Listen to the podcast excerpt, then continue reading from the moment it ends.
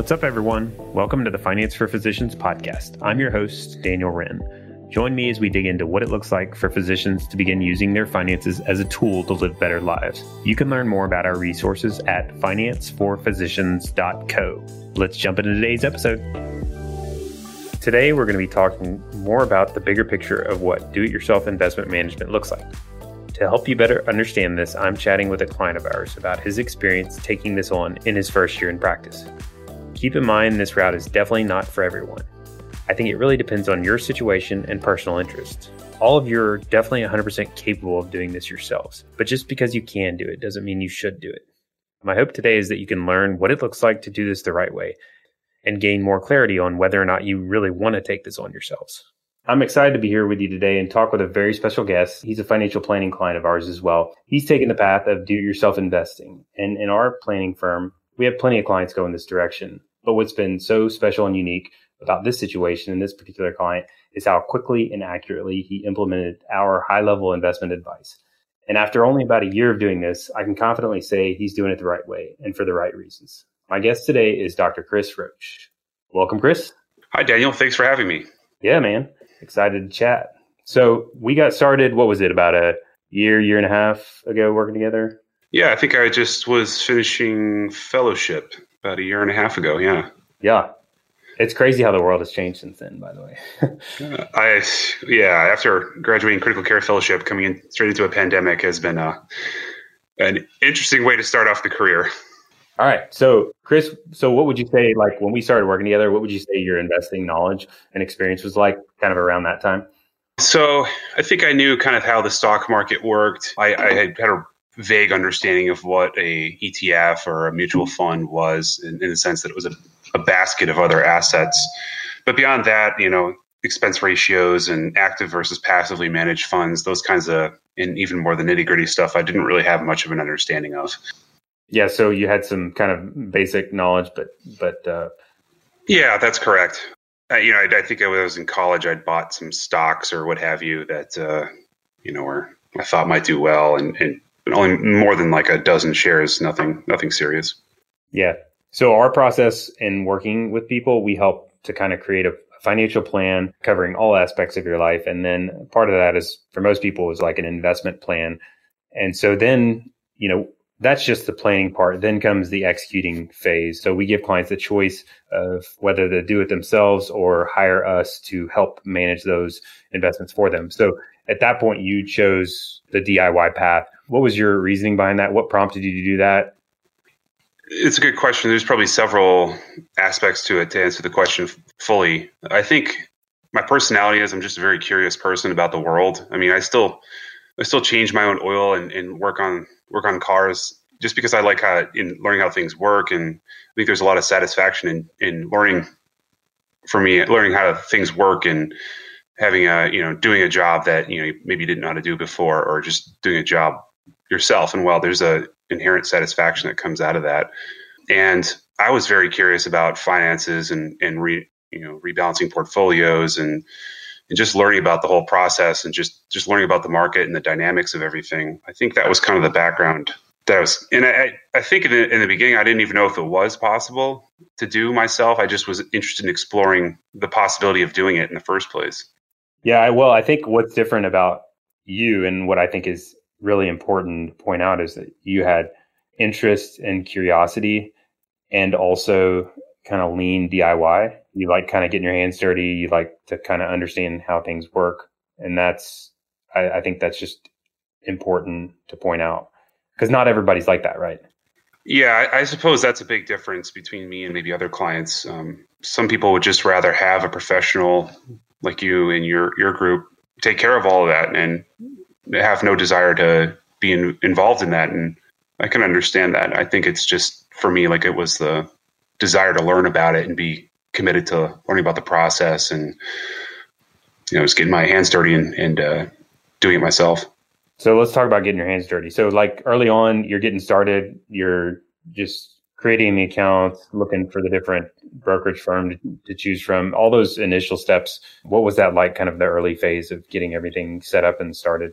It was challenging. in a sense, it was challenging. In one, it wasn't. I already had Fidelity from residency. So um, my current occupation and my wife's current occupation both use Fidelity for the for the 403b uh, and 401k stuff. So in that sense, it was easy because we were using the same brokerage, but it was kind of it was kind of this really tall mountain that you weren't sure you could climb. You're kind of staring at the bottom, staring at it from the bottom, and it was a pretty overwhelming. Like, oh my gosh, I have so much to learn. Is this even possible? that's kind of that's kind of how it felt in the beginning. Um, is if this might be a insurmountable task, and to get from A to B was going to be a lot of effort, no doubt. Yeah, and I think a lot of people see that and they're like, I'm just gonna pass on this, or uh, but you kind of charged through it. What was the difference there? Like, what made you kind of like say, I'm gonna rock this out? I think it was just genuine curiosity about the markets and how they work, and and just wanting to be a part of the the process of of balancing the portfolio and actively contributing money from my paychecks and bank account into the respective accounts for retirement and you know kids college funds and whatnot. It just seemed like a genuinely fun thing to get to know how to do and, and learn about. Yeah. Do, do, is there anything in particular you could think of that was most intimidating? Like, were there any? Was it just the whole thing itself, or? No, because I, I, was pretty motivated to look up the bits and pieces, the nuts and bolts, if you will. But I think I was just looking at maybe it's like a you go to IKEA and you you you see in their showroom like a really nice couch, and then it comes in a box that doesn't even look close to what the couch looks like, and you unpack it and there's just nuts and bolts and tools and pieces of wood everywhere, and you're like, oh my gosh, this is going to be what have I got myself into? yeah, exactly. Yeah. Um, so I think that's that was mostly it. I I think you know I was, I was eager and, and, definitely involved in like looking everything up that I possibly could. But it was just the overall picture that was intimidating. I think the, getting from A to B from the the foot to the top of the mountain. Yeah, I think I remember you were kind of going through s- security selection. I guess you would technically call it, but like picking the actual funds you were going to use, and like that in itself can be in, intimidating when there you know there's a bajillion funds. I mean, you go and then there's 17 different variations of every single fund and they each have different share classes. And a lot of what happens when you get in that lots of options mode is you freeze you get paralysis analysis. But i think you did a good job kind of just taking a step right? So you can always improve upon it doesn't have to be perfect i guess. And i think maybe that's even a challenge in medicine is because you kind of have come up with a career track that it's um i mean i want my physician to be close to perfect as possible. And I'm sure that that's the expectation in medicine is you, you um, kind of seek to uh, be as close to perfection as possible. But with investing, it's kind of messy. It's like, what is perfection? How do you, how do you measure that? And, um, but you, you seem to kind of gravitate easily into that mode of just making a decision, even though it wasn't necessarily the perfect choice. But what was it like that? For, what was that like for you? Well, I think it was a goal. I was very goal oriented from the get go, and I think I, I, knew in my mind I was like, uh, well, I'm not I'm not investing a cent until I get this thing figured out. You know, get the framework up and and start to you know dive into the nuts and bolts, and don't invest a penny until you've got a good understanding of what you're doing. And uh, and so when you get to that point, then you then you start to go from there. I remember, you know, I was going through, okay, well, my goal is is to be able to, I mean, see if I can even do this thing on my own and then do this thing on my own. Um, and you'd sent over the asset allocation chart that you guys had. And I was like, okay, well, let's go from there. Let's find assets, you know, that I can purchase that would, let's make a spreadsheet. Let's uh, dive into which assets I could use to, to fill that, that um, asset allocation chart. And, you know, I just remember sending you like, you know, here's what I'm thinking, maybe these ones here, and then you know you were saying, well, okay, this you have some active and some passively managed. You know, you probably should not have both. You should probably stick to passive. In fact, so I had to learn about that. I didn't even really know what that meant, and then. you know, then having to, you said, okay, well, this is a good, these, this is good. They're all passively managed funds, but you know, you're, you're, you're going through for a growth stock here. Like, why not? Why, why are you doing that? And I was like, well, I don't even know what that means. I don't even know what that means. So, growth. Why, uh, what is that? Yeah.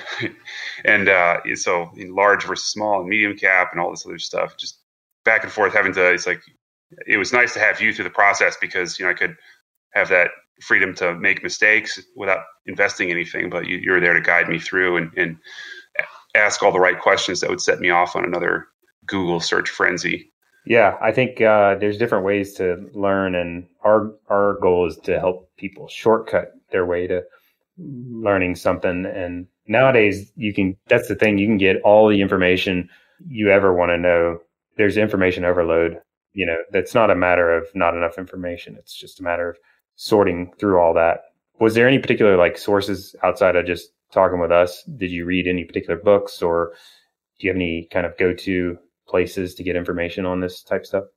Yeah, of course. Like you said, I mean, you are an invaluable resource because there's just there's information everywhere, and, and you can't possibly sort through all of that if you're starting from a pretty basic place of, of knowledge and investing and finance. Um, so yeah, that was you know you set me out you sent me in the right directions when I needed it most, and that was invaluable. But I think Bogleheads was was excellent. I found them to be you know very very very helpful and succinct there's some white coat investor stuff, but I don't think they got into the nuts and bolts in their book. At least their forums do. But you got to be careful even in even on online forums because you you can still get a lot of information and maybe not the best information and maybe not information that would be most useful to yourself. Mm-hmm. Yeah, those are good. I those I agree. The Bogleheads is excellent. They've been around for a while too, so you can go back like you know years and years on conversations and kind of see how things work. So like I know that first phase is always, you know, the most time consuming. What would you estimate just that kind of first hurdle of getting all the accounts set up and getting the mechanisms, you know, getting the funding going, getting selecting this the securities like from start to finish, what would you estimate time wise on your end? Yeah, so I would say a couple months at least. Uh, I think a few months probably. Yeah, and setting up the accounts and, and figuring out how much you know needs to go where was was definitely part of it. But like the dynamics of how you know, the balance it took a while and and and you know how you allocate between different you know brokerage account and your tax deferred account and your tax free accounts. I think that figuring that out was also part of it, which I think I've learned more about that since I've started investing. But mm-hmm. what do you think hours wise?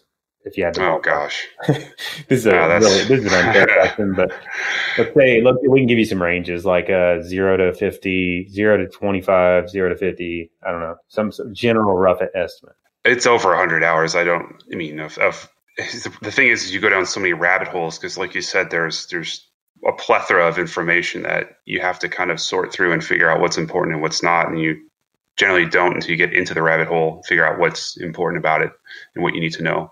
But I it, over I would say over hundred hours before I felt confident enough to get my feet in the water. Mm-hmm. And so you have now gone through your first, I guess, pretty big downturn. and how has that been? I mean, it's you're kind of early in the game, but um, have you felt any of the emotional tugs at all, like the temptations or the whether to like for instance, I mean, I even I feel it myself. Like when in March and April, I was like, hmm, that stock has lost X value. It's a really good company.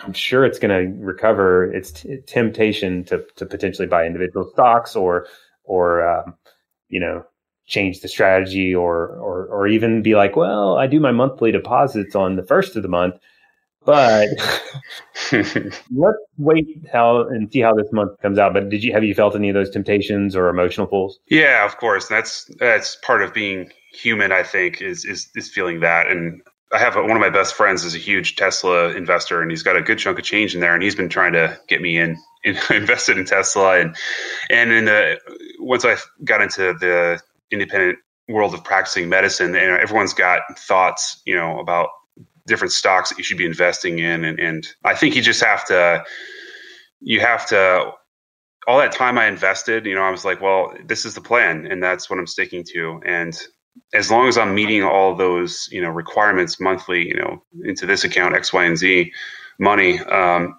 anything beyond that and what I need, you know, monthly expenses or what have you, eventually I might try to pick stocks or something like that. But during the downturn, no, I mean, in a I guess in a, a, sad way, it was like I was kind of excited because I, you know, I got all this. I'm making money now, and it's during a downturn, so I should be buying, buying, buying. You know, right? Well, that's the right mentality. I mean, that's a lot of people that tells me something about your level of knowledge and experience already. Like there's a fair amount of people that really just haven't gotten there yet. One of my, I, I have a colleague who actually, he said, uh, because the market was doing so poorly, he said, I'm going to stop contributing to my retirement account. And I was like, no, that's the that's the exact opposite. You should you should now is the time, especially when you're in your 30s, you know, and the market is taking this huge dip. So yeah, it's a it, we had a fair amount of clients that stopped contributing or or or wanted to change the strategy and whatnot. It's funny how that I mean it re- repeats itself in the emotional times. It's like the worst time to do it, yet the most tempting uh, emotionally or the most challenging time emotionally. When something, I guess, human nature. When something's broken, you're going to want to fix it, and people are just looking for ways to fix it. So, what's been your routine, kind of an, on an ongoing basis? So, I know we talked a little bit about the front end, like you know, picking the securities, setting up the accounts. You went with Fidelity, just you know, it happened to be that you already had accounts there, so that was pretty straightforward. You kind of built an asset allocation based on our recommended asset allocation and kind of pick the different accounts to put your different securities in. That's all kind of what I would call uh, front end preliminary steps. And then you get into the phase of like starting to actually fund the accounts and regular funding and, you know, rebalancing maybe even and tax loss harvesting and all, there's all kinds of ongoing tasks. So what's that look like for you? Yeah, it's, it's, it's kind of weird, but whenever I get a paycheck, this was much more in the beginning because you're kind of in that honeymoon period of you know you're you're you're doing this all yourself and now you're starting to make the money to to do it. It was kind of this honeymoon period where you're like very excited when you get that paycheck, and for me it was like a lot of people they're very excited because now they can go buy X Y Z or they can go out to this high end restaurant. For me it was like all right now I can invest this in the stock market. You know, it was kind of like this nerdy moment where I was like, I all right, here, here we go. It's in the beginning, I was on the account all the time, just looking at stuff and, and, uh, kind of just watching things closely. But I have uh, just maybe a, a, Google Sheets that I use that has you know pasted the asset allocation onto it, and all my accounts are listed and how much is in each, and then you know how much allocation to each asset class I have, and it helps you just say, well, I got to buy X number of this now. A little more tricky because you got to balance it between three different types of accounts, and it has you know the tax implications that you have to consider for that. But um, no, it's pretty much a buy bi-weekly thing now that I just you know log into the Fidelity and, and see what's happening if there's you know four three B cash or whatever, I'll, or I'll transfer money from my bank account to put it into the brokerage account to go from there. But it's surprisingly once once you make that once you get past that initial first steps and, and get moving with it, it, it's surprisingly not that time consuming to do. Mm-hmm. Yeah, it's kind of a little task every biweekly basis, like a you know check in every so as far as like time estimate for that, uh, that's maybe harder, not quite as hard as the on the front end, but w- would you have a good idea of what that time commitment would be on a ongoing basis for this, just the kind of the upkeep and the regular check-ins, maybe per month or something, or not more than an hour per month, uh, like uh, 30 minutes a month or something like that, 45, you know. Yeah, somewhere between 30 minutes and an hour. Yeah. And honestly, a lot of the time is just sort of changing the numbers in the spreadsheet and updating balances in the spreadsheet and stuff like that. So, have you had uh have you been able to do tax loss harvesting yet? No, no, but that uh, that's something we're gonna have to talk about in a separate conversation. I, that's definitely something I it's so I'll take a step back. So I have a book, like a little like what kind of like not like a diary book, but something you can carry around in your pocket that's you know got pages on it, and I carry that around me wherever I go usually. And in that, every month I have, okay, this is how much you need to put into this account. This is how much you need to put into this account. this is how much you need to put into this account. Uh, so everywhere I go, I'm carrying that with me, and I can just look and see what I need to do. And it's also a to-do list in a longer term, you know, than the week, you know, days to weeks to months kind of thing, things that I need to get accomplished.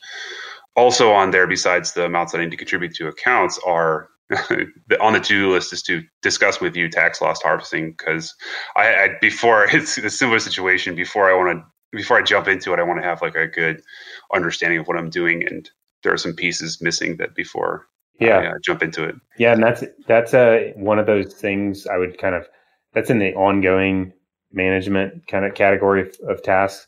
So the normal tasks ongoing are pretty small like you know incremental monthly check-ins. You just have to basically direct where the new money goes.